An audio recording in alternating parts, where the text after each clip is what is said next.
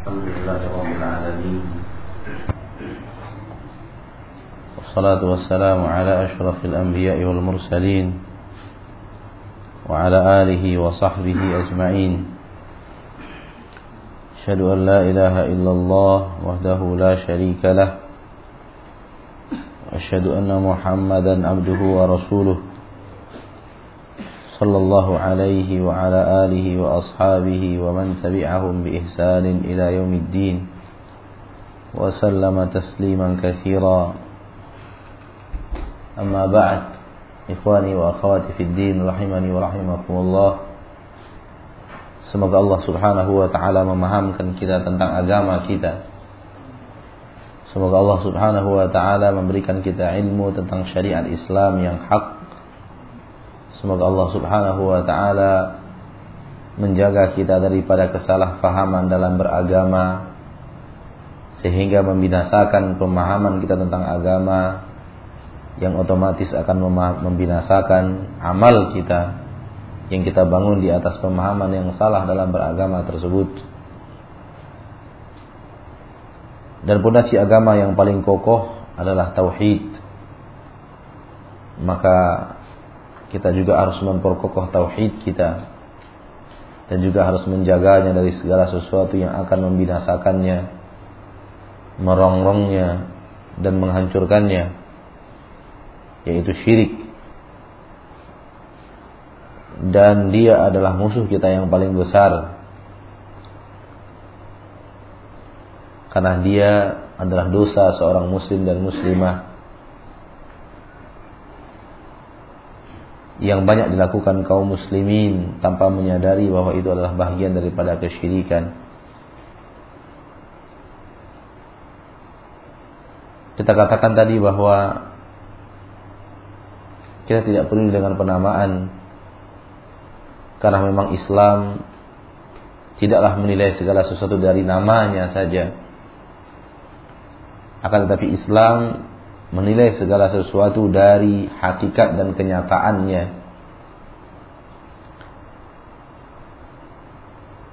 Kalau itu khamar, maka dia adalah haram walaupun diberikan dengan nama-nama yang baik. Kalau dia adalah judi maka itu adalah haram walau diberi nama dengan sumbangan. Kalau dia adalah batil tetaplah batil walaupun diberi nama-nama yang indah daripada nama-nama yang hak. Kalau itu adalah hak tetaplah dia hak walaupun kemudian diselimuti oleh manusia-manusia yang tidak setuju dengannya dengan nama-nama yang batil. Inilah keyakinan kita dan insya Allah kita berusaha memperjuangkannya sampai akhir hayat karena ini yang kita yakini daripada kebenaran sebagai manusia kita mustahil tidak pernah salah. Semoga Allah subhanahu wa ta'ala selalu membimbing kita untuk perlahan tapi pasti meninggalkan kesalahan-kesalahan tersebut. Dan kita tidak akan pindah daripada kebenaran yang telah kita yakini. Sampai kita adanya orang-orang yang bisa meyakinkan kita adanya yang hak yang lebih daripada yang kita pahami sekarang. Wallahu taala alam. Semoga Allah Subhanahu wa taala merahmati, melindungi dan menjaga kita sampai akhir hayat dan waktu yang yang ada setelah ini sebagaimana biasa untuk kita gunakan berdiskusi dan bertanya jawab maka kami persilahkan pertanyaan yang menarik bahwa tadi Ustadz mengatakan bahwa tafsiran daripada ayat tentang kaum Nabi Nuh lima nama-nama tadi adalah orang saleh.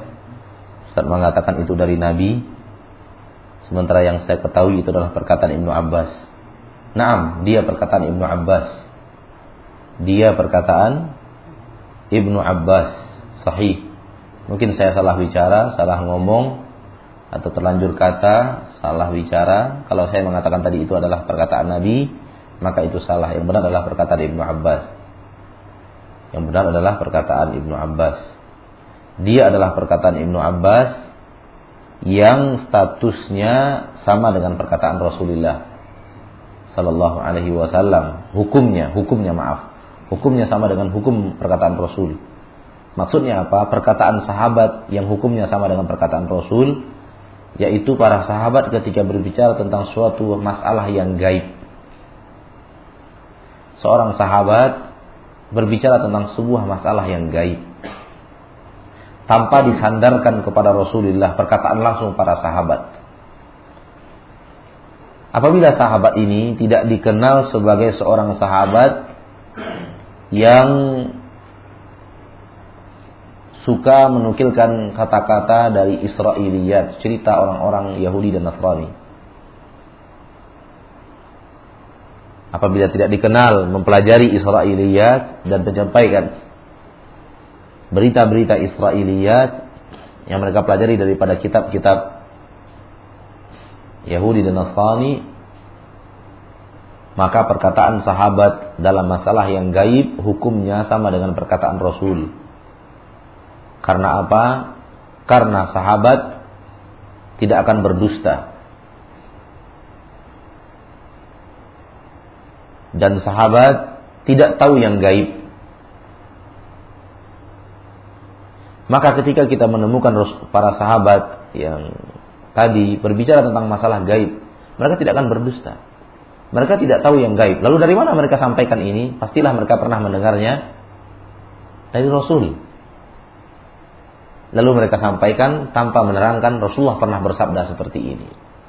Maka ini kata para ulama ahli hadis, hadis yang mauquf lahu hukmur rafa' hadis yang mauquf perkataan para sahabat namun hukumnya sama dengan hadis yang marfu perkataan Rasulullah. Jazakallah khairan. Terima kasih kepada Akuna yang mendengar tadi dengan baik. Saya katakan bahwa ini perkataan Ibnu Abbas sekali lagi. Kalau tadi saya mengatakan perkataan Rasul maka itu terlompat dari kata, dari lidah dan salah dan mohon direvisi terutama dalam rekaman. Itu adalah perkataan daripada Abdullah bin Abbas radhiyallahu anhuma. Nah. Apakah boleh Al-Qur'an disebut dengan bahasa Allah?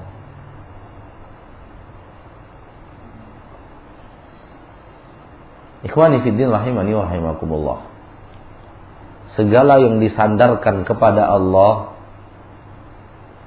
memiliki dua hal yang harus ditelaah.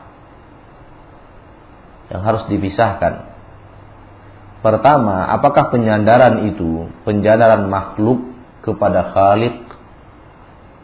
Penisbatan itu penisbatan makhluk kepada Sang Pencipta seperti rumah Allah, hamba Allah, bumi Allah, ardullah, bumi Allah. Ataukah penyandaran itu adalah penyandaran yang sebenarnya adalah satu, wajah Allah, bukan makhluk. Dia adalah Allah. Ya billahi fauqa aidihim di dalam Al-Qur'an tangan Allah di atas tangan mereka. Ada penisbatan, ada penyandaran di sini idhafah dalam bahasa Arab. Ini hal yang harus kita kita kita kita pahami pertama kali. Baik. Pertanyaannya adalah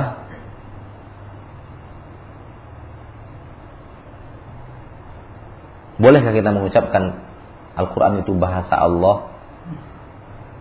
Pertama, kita katakan kalimat yang seperti ini tidak pernah kita dengarkan dari para orang-orang yang mempelajari agama.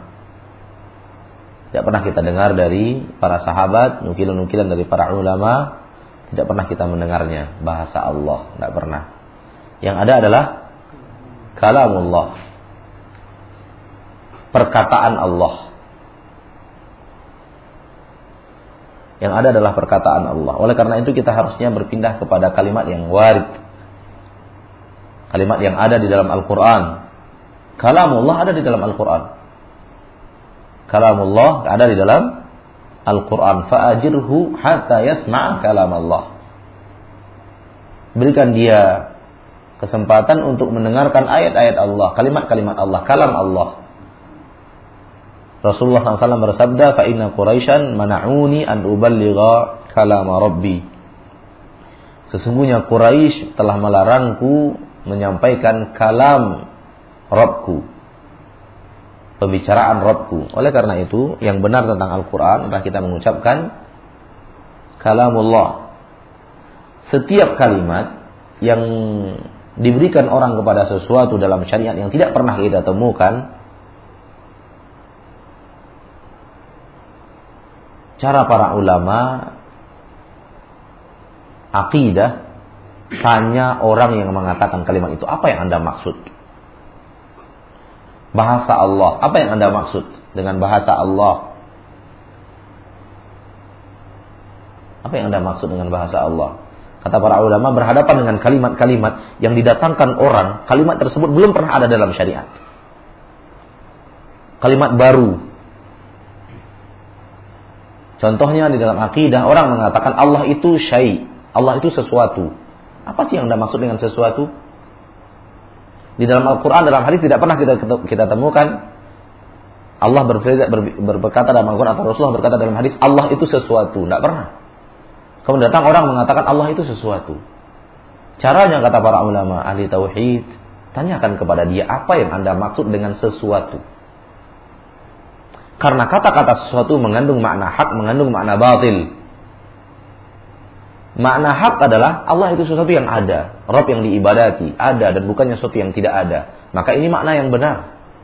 Kalau itu yang Anda inginkan, kata itu dengan makna itu, itu kita setuju. Tapi sesuatu juga mengandung makna yang lain.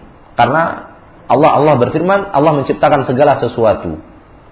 Allahu khaliqu kulli syai. Allah pencipta segala sesuatu. Yang namanya segala sesuatu Allah yang menciptakannya. Ketika Anda mengatakan Allah sesuatu masuk ke dalam kata-kata ini, berarti Allah bukanlah pencipta. Ini batil. Begitu juga dengan Al-Quran bahasa Allah. Apa yang Anda maksud dengan Al-Quran bahasa Allah? Tanyakan kepada orang yang mengatakannya. Apa yang Anda maksud dengan Al-Quran bahasa Allah? Ya maksud saya kalam Allah. Kata-kata Allah itu benar. Itu benar. Namun tinggalkan cara mengungkapkan seperti ini. Pindahlah kepada cara pengungkapan yang benar. Kalau iya kemudian bahasa Allah sebagaimana dia juga bahasa kita orang Arab pandai berbahasa in Arab sebagaimana Allah juga berbahasa Arab itu tidak benar. Itu tidak benar. Jadi pertama kita tidak memakai kalimat-kalimat yang tidak pernah ada di dalam nas Al-Qur'an atau hadis dan dikenal oleh para ulama pewaris para nabi dan rasul, ilmu-ilmu yang ada dalam Al-Qur'an dan sunnah. Dan kalau ada yang mengucapkannya kita tanya apa maksudnya. Kalau maksudnya benar, katakan kepadanya saya setuju dan tinggalkan cara pengungkapan yang tidak tidak pernah dilakukan orang ini yang Anda buat-buat ini untuk apa Anda melakukannya? Kalau yang diinginkan adalah makna yang batil, katakan saya tidak setuju dengan apa yang Anda lakukan. Terhubung dengan bahasa ma'asyarul muslimin wal muslimat. Ketika kita akan mengatakan Al-Quran bahasa Allah, berarti Allah tidak punya bahasa selain bahasa Al-Quran? Ini makna batil. Seluruh bahasa di permukaan bumi, Allah yang menciptakannya. Tanyakan kepada orang Indonesia, siapa yang menciptakan bahasa Indonesia? Tanyakan kepada orang Inggris siapa yang menciptakan bahasa Inggris. Tanyakan kepada orang Jerman siapa yang menciptakan bahasa Jerman. Tanyakan kepada orang Batak siapa yang menciptakan bahasa Batak. Tanyakan kepada orang Minang siapa yang menciptakan bahasa Minang. Tanyakan kepada orang Jawa siapa yang menciptakan bahasa halus dan kasar.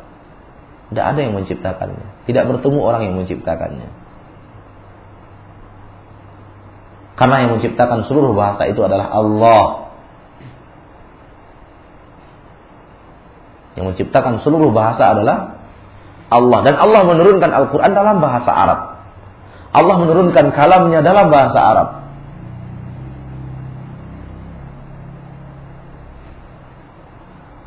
Di dalam Al-Quran surat Ar-Rum Allah berfirman Wa min ayatihi ikhtilafu al-sinatikum Di antara tanda-tanda kekuasaan Allah adalah berbedanya lisan-lisan kalian Maksudnya berbedanya bahasa-bahasa kalian. Tanda-tanda kekuasaan Allah. Karena Allah yang telah menciptakannya. Allah yang telah menciptakannya. Oleh karena itu kita tidak bertemu bahasa mana pun di permukaan bumi itu ada penciptanya. Paling kemampuan manusia mengutak-atik. Memendekkan sedikit, memanjangkan sedikit, membolak-balikkan.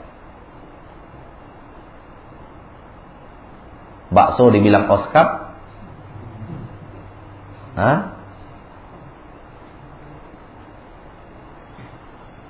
Dan semacamnya.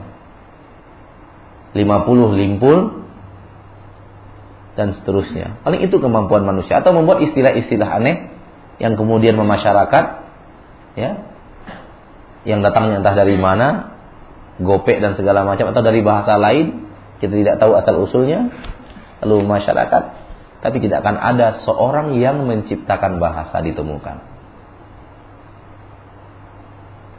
Tidak ada. Karena itu adalah bahasa yang diciptakan oleh Allah diajarkan kepada manusia dan tidak ada seorang pun yang bisa menemukan pencipta bahasa walaupun yang kita bertanya kepada orang yang punya bahasa itu sendiri. Ya, tanyakan kepada orang Bugis siapa pencipta bahasa Bugis? Nggak ada. Tanyakan kepada orang Nias siapa pencipta bahasa Nias? Tidak ada. Tanyakan kepada orang Bali siapa yang menciptakan bahasa Bali? Nggak ada. Ya Allah taala alam. Jadi bahasa itu kita tinggalkan. Bahasa itu ciptaan Allah. Bahasa itu ciptaan Allah. Ketika kita mengatakan Al-Qur'an bahasa Allah seolah-olah Al-Qur'an ini adalah ciptaan Allah. Wallahu alam. Siapa kita ulang pertanyaannya agar bisa terdengar semuanya. Bahwa Al-Quran itu hudan linnas, ditunjukkan, diturunkan hudan linnas, petunjuk untuk manusia. Kalau dia petunjuk bahwa manusia harus mengikuti Al-Quran itu, kan gitu. Kemudian dikatakan lagi bahwa saya memiliki seorang teman yang bekerja di pengadilan agama, katanya di pengadilan agama sekarang itu dalam harta warisan tidak lagi mencontoh kepada hukum yang ada di dalam Al-Quran di dalam Al-Quran, dalam pembagian harta warisan, lidzakari mislu hadzil unsayain. Untuk laki-laki mendapatkan dua kali lipat yang dimiliki oleh perempuan, yang didapatkan oleh perempuan. Sekarang di pengadilan agama, menurut informasi yang saya terima dari Bapak, kawannya yang bekerja di pengadilan agama, di pengadilan agama saja sekarang sudah dikatakan, sudah dibuat hukum yang berbeda, yaitu harta warisan laki-laki perempuan disamakan, disamaratakan. Bagaimana hal ini menurut pendapat Ustadz? Saya ingin bertanya kepada Bapak saja, biar Bapak yang menjawabnya. Sesuatu dibuat oleh manusia menyelisihi dan berbeda dengan apa yang dibuat oleh Allah. Salah atau benar? Semua orang bisa menjawabnya. Al-Quran Allah dari langit pencipta manusia telah menurunkan hukum lidzakari mithlu hadzil unsayin. Untuk laki-laki dua kali yang didapatkan jumlahnya dua kali lebih banyak dari apa yang didapatkan oleh perempuan. Kemudian kita katakan, oh enggak, enggak, enggak. Yang terbaik itu adalah sama rata. Penyamaan gender. Tidak ada yang lebihkan, dikurangkan. Adil, ini yang adil. Sama rata. Datangkan sebuah hukum yang berbeda dengan hukum yang ada di dalam Al-Quran. Silakan jawab. Tidak payah-payah agama ini. Tidak payah-payah jawab. Terang. Islam itu jelas. Hukum itu jelas. Anda kita mengetahui hukum itu. Bagaimana ini? Kan di pengadilan agama. Saya tidak ingin bertanya pengadilan agama, tidak pengadilan agama. Walaupun di gereja. Kemudian dikatakan bahwa laki-laki dua kali wanita. Kita mengatakan hak walaupun berada di di gereja. Kita tidak melihat tempat. Kebenaran adalah kebenaran di mana pun dia berada. Kebatilan adalah kebatilan di mana pun dia berada. Ini di pengadilan agama. Kan pengadilan agama, Ustaz. Kan banyak ulamanya. Kan banyak orang belajar, pintar ilmu agama. Kan banyak orang mengerti Al-Quran. Tidak usah pakai ke sana kemari. Tinggal katakan sesuatu hukum dibuat manusia berbeda dengan hukum yang ada dalam Al-Quran. Hak atau batil? Cukup. Jelas. Tidak rumit-rumit, tidak susah-susah. Dan tidak ada yang aneh-aneh. Sama dengan begini Rasulullah. Begini yang dilakukan umat sekarang. berbeda dengan apa yang dilakukan Rasulullah. Hak atau batil? Batil. Kan itu ada ulamanya, kan ada fatwa ulamanya, kan orang-orang alim ulama sekarang melakukannya. Kan kiai-kiai pada hadir, kan semua pada merekomendasi. Tidak perlu bicara itu. Sesuatu tidak pernah dilakukan Rasulullah. Berbeda dengan apa yang dilakukan Rasulullah. Hak atau batil? Jelas, terang, tidak rumit, tidak ribet, nggak nggak perlu pusing-pusing. Makanya, ma'asyarul muslimin, wal muslimat, susah kita untuk mengatakan kalau kita kemudian mengatakan kita angkat lagi permasalahan ini, itulah profil sekarang orang-orang beragama, itulah ini, itulah itu, nanti dikatakan lagi kita provokator. Mengajak orang untuk benci orang lain, benci para ulama, benci para ustadz. Makanya kadang-kadang kita susah untuk menjawab hal-hal yang seperti ini. Apalagi hubungannya dengan orang-orang yang dianggap agama, agamis dan semacamnya. Yang kita ketahui daripada agama, ini Al-Quran ikuti. Kalau Anda melakukan sesuatu yang salah dari berbeda dengan Al-Quran, Anda salah. Siapa pun Anda apa pun pangkat Anda di sisi manusia, salah. Itu keyakinan saya dan itu yang saya ingin sampaikan kepada saudara-saudari kaum muslimin dan muslimin yang saya cintai daripada kebenaran. Menyelisih Al-Quran, menyelisih hadis batil. Batil. Tanpa keraguan sedikit pun. Oleh karena itu, ma'asyal muslimin dan muslimat rahimani wa rahimakumullah perlu kita istiqamah dengan apa yang diturunkan oleh Allah di dalam Al-Quran. Dan itu bukannya pekerjaan yang sepele atau remeh atau gampang. Pekerjaan berat. Kenapa dikatakan berat? Karena tantangannya banyak. Kenapa dikatakan berat? Karena yang memusuhinya tidak sedikit. Yang berbeda dengannya tidaklah sedikit. Kenapa dikatakan berat? Karena yang dianggap yang kemudian menyatakan itu batil juga orang-orang yang dipandang ahli agama. Hah? Oleh karena itu kita tidak memandang sekali lagi ini ini kaidah diberikan oleh para ulama jangan pandang kebenaran itu karena orang yang berbicara. Karena orang yang berbicaranya. Oh ini yang bicara nih Ustadz ini, ini pasti benar. Hanya karena yang berbicara orang itu. Akan tetapi ketahuilah orang-orang dengan kebenaran. Ini dia kebenaran. Ah ini berarti orang-orang yang berada atas kebenaran itu. Kenali manusia dengan kebenaran yang ada. Jangan kenali kebenaran dengan manusia. Itu nasihat para ulama. Al-haqqu la yu'rafu bir rijal, balir rijalu yu'rafu bil haqq. Hak tidak dikenal karena orang-orang. Manusia-manusia tertentu. Oh ini Syekhul Islam Ibn Taimiyah pasti benar apa yang dia katakan. Tidak. Oh ini Syekh bin Bas pasti seluruh yang dia katakan benar. Tidak. Kita tidak pernah meyakini hal yang seperti itu. Dan tidak pernah menyampaikan hal yang seperti itu. Oh ini sekarang yang berkata Syekh Ibn Taimin pasti benar. Oh ini yang berkata sekarang Ustadz ini, Ustadz itu, Ustadz itu pasti benar. Tidak. Kita tidak meyakini itu. Dan kita tidak mengatakan tidak boleh meyakini hal yang seperti itu. Tetapi ketahuilah, kenalilah manusia dengan kebenaran.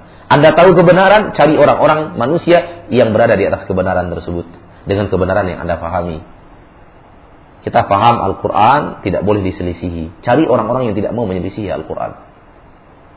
Dan berarti orang-orang yang menyelisihi Al-Quran bukan orang-orang yang mencintai kebenaran.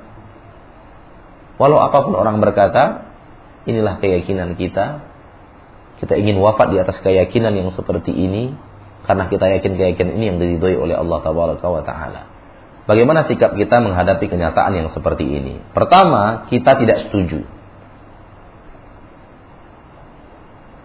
Kataan seperti ini bahwa pengadilan agama Islam sendiri yang merubah hukum yang ada di dalam Al-Quran Pertama yang harus kita lakukan Kita tidak setuju Hukum Al-Quran dirubah Yang kedua Kita menasehati semampu kita dengan akhlak yang baik, dengan tutur kata yang sopan, dengan perilaku yang tidak keras dan semacamnya. Ini yang kita lakukan, ini sikap kita. Ini sikap kita. Kita nyatakan tidak setuju dan kita berdakwah kepada manusia untuk mengatakan itu tidak setuju dan mengajak orang untuk tidak setuju. Tapi tetap dengan akhlak yang baik, dengan tutur kata yang sopan, dengan ilmiah yang jelas. dengan ilmiah yang jelas. Begitu sikap kita terhadap seluruh kebatilan di permukaan bumi, termasuk syirik. Itu sikap kita, sikap orang umum pertama dia harus tidak setuju, tidak suka, benci. Tidak rela itu terjadi. Kemudian dia menasehati sebatas kemampuan yang diberikan oleh Allah Subhanahu wa taala kepadanya. Di suatu di suatu uh, negeri dari negeri-negeri kaum muslimin saya ditakdirkan pada waktu ada di sana di acara sebuah pertemuan keluarga antara calon apa namanya calon mempelai keluarga calon uh, apa namanya calon mempelai laki-laki dan calon mempelai wanita saya ditakdirkan hadir di sebuah negeri itu yang mana calon mempelai wanitanya anak ketua pengadilan agama negeri tersebut. Wanita calonnya itu adalah anak tertua dari ketua pengadilan agama negeri itu. Daerah itu. Sebagaimana biasa setelah acara berlanjut, kesepakatan didapatkan, kata bulat dan mufakat dihasilkan dengan musyawarah, penentuan hari dan tanggal dan semacamnya. Sebagaimana yang biasa lumrah dilakukan kaum muslimin, acara itu pun akhirnya akan ditutup mereka dengan doa yang dipimpin oleh seorang ustadz.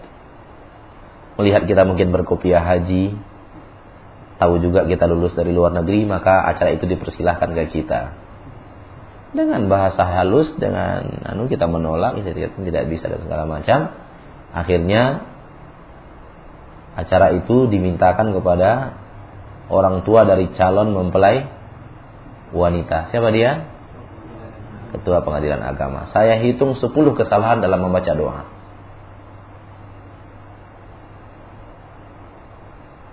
Sepuluh kesalahan dalam membaca doa.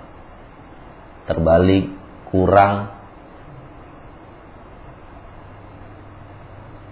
Makanya Bapak dan Ibu kaum muslimin, ketika kita duduk di masjid-masjid sholat Jumat dari masjid-masjidnya kaum muslimin, kita dengar imam-imam berkhutbah, kaum muslimin mubalik mubalighin, dai-dai berkhutbah, salah membaca ayat panjang pendek, salah membaca hadis, salah mengerti permasalahan agama, salah menerangkan hukum,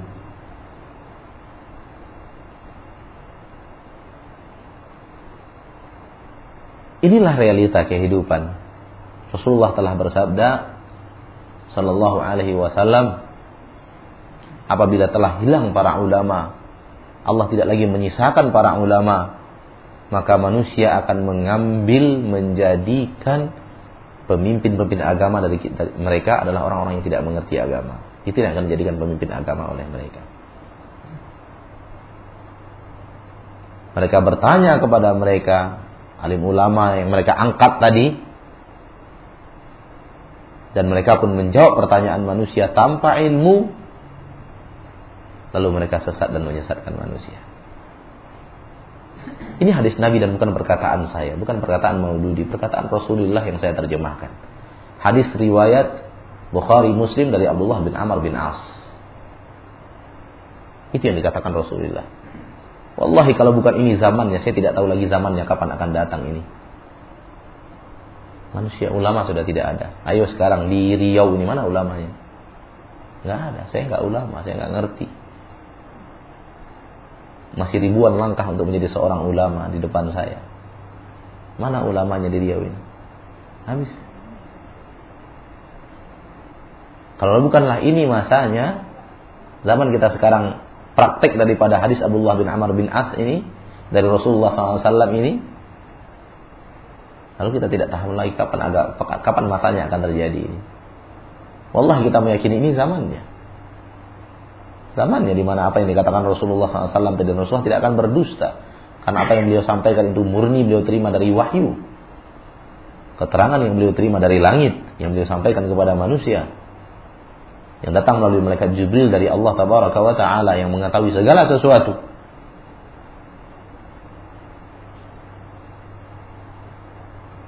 Sehingga akhirnya Kalau kita ingin ungkapkan realitas ini, kemari susah. Dianggap kita adalah orang yang begini, begitu, begini. Seperti yang tadi Pak, mau menang sendiri, mau benar sendiri, hanya dia yang benar, yang lain salah. Surga hanya milik dia, hanya dia yang paham sunnah, yang lain bodoh. Itu yang kemudian di apa namanya? Di, di, di, di, di, di dikatakan di dilontarkan oleh mereka. Kalau kita diamkan, umat semakin hanyut ke dalam dalam kesalahan, kaum muslimin semakin terpuruk ke dalam ketidaktahuan tentang agamanya yang diisi oleh orang-orang yang tidak mengerti syariat Islam, lalu bicara hukum agama semaunya, sekenanya, sesuai dengan apa yang mereka inginkan. Saya pernah mendengar ada jamaah yang bertanya, Ustadz, kalau imam takbir Allahu Akbar dalam sholat, apa kita takbir juga? Misalnya imam mau takbir sujud Allahu Akbar sujud imam kan? Apa kita takbir juga Allahu Akbar baru sujud imam? Dengan enaknya dia menjawab, oh nggak perlu bu, nggak perlu, nggak perlu takbir. Masa iya ada pemimpin pramuka bilang hormat gerak lalu yang berbaris hormat gerak baru hormat? La haula quwata. Menjawab sekenanya semaunya. Disamakan hukum sholat dengan baris-baris pramuka? Apa hendak dikata? Inilah inilah kenyataan. Ya. Mereka umumnya berasal dari orang-orang yang rasa-rasanya mengerti agama. Ya, rasa-rasanya mengerti agama padahal banyak sekali kesalahan demi kesalahan yang terjadi. Saya pernah mendengar lagi seorang penceramah dengan beraninya dia mengatakan Sebentar lagi kita akan pemilu dan pemilu itu wajib untuk diikuti. Wajib untuk diikuti. Subhanallah. Apa makna wajib? Kalau dilakukan berpahala, kalau ditinggalkan berdosa. Siapa yang memberikan hukum wajib itu kepada pemilu? Mana sebutkan satu ayat di dalam Al-Quran. Sebutkan satu hadis dari hadis Nabi Muhammad. Sebutkan, sebutkan satu pendapat manusia dari kalangan orang-orang saleh, pewaris para nabi dan rasul. Sebutkan satu perkataan Imam Syafi'i.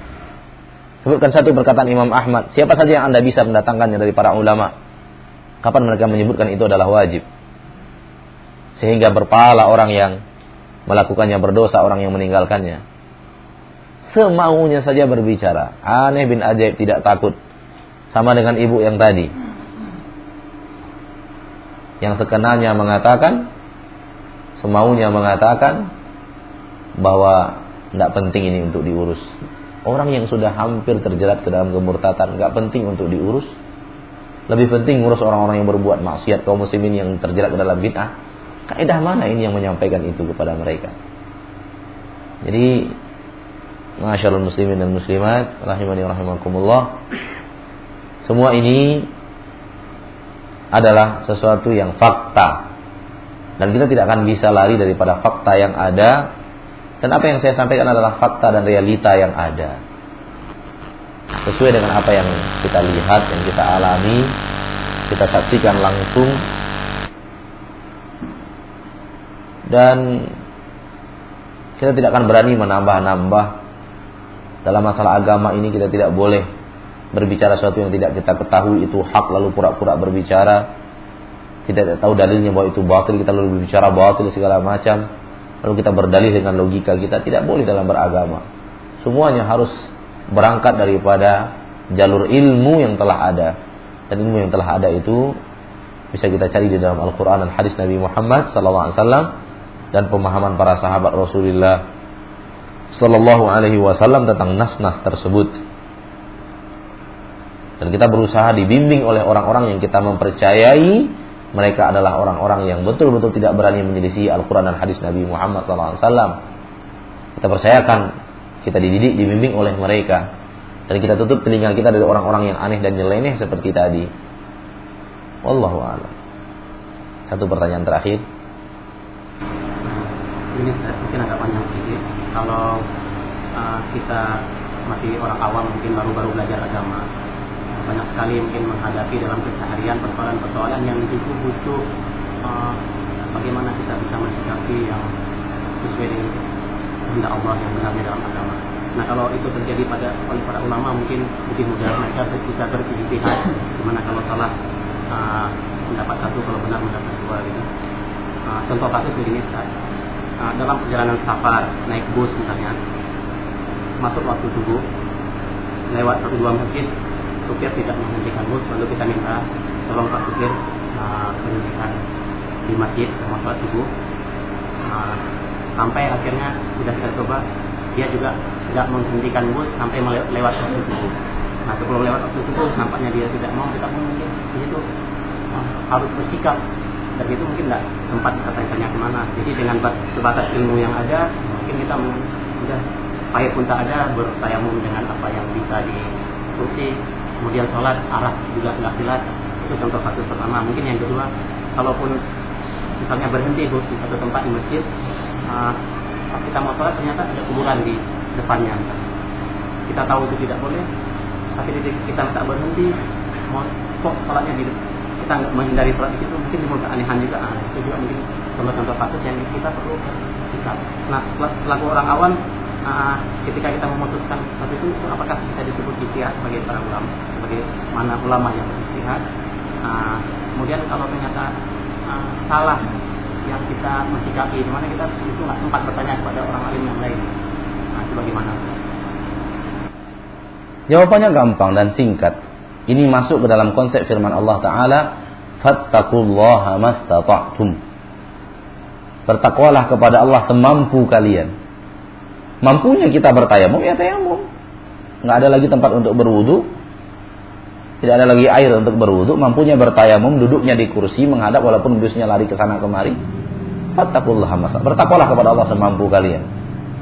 Kita sudah paksa-paksa busnya berhenti, sopirnya untuk menghentikan bus. Dia menghentikan bus tepat 10 menit atau 15 menit sebelum waktu subuh habis. Ternyata masjid di depannya ada kuburan. Fattakullah mastata'tum. Bertakwalah kepada Allah sebatas kemampuan kalian. Sudah, sholat di situ. Sholat di terasnya, sholat di dalamnya. Kan kemudian itu ada di depannya, tidak jadi masalah.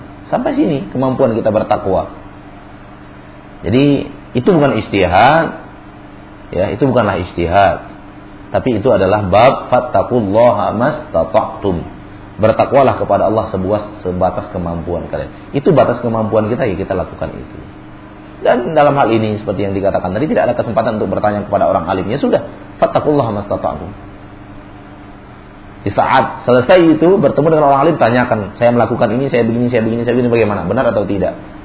Oh benar, alhamdulillah. Oh tidak benar, lain kali tidak kita lakukan. Kita tanyakan bagaimana benarnya. Kita lakukan yang benar sesuai dengan apa yang ditunjukkan oleh orang yang berilmu tersebut sesuai dengan ilmu yang telah diajarkan oleh dia kepada kita dengan dalil-dalil yang jelas. Seperti tadi, saya suruh sopir untuk berhenti, tidak mau berhenti. Akhirnya kita tidak bisa untuk berwudu. Lalu kita bertayamum. Bukankah kita bawa air putih untuk minum?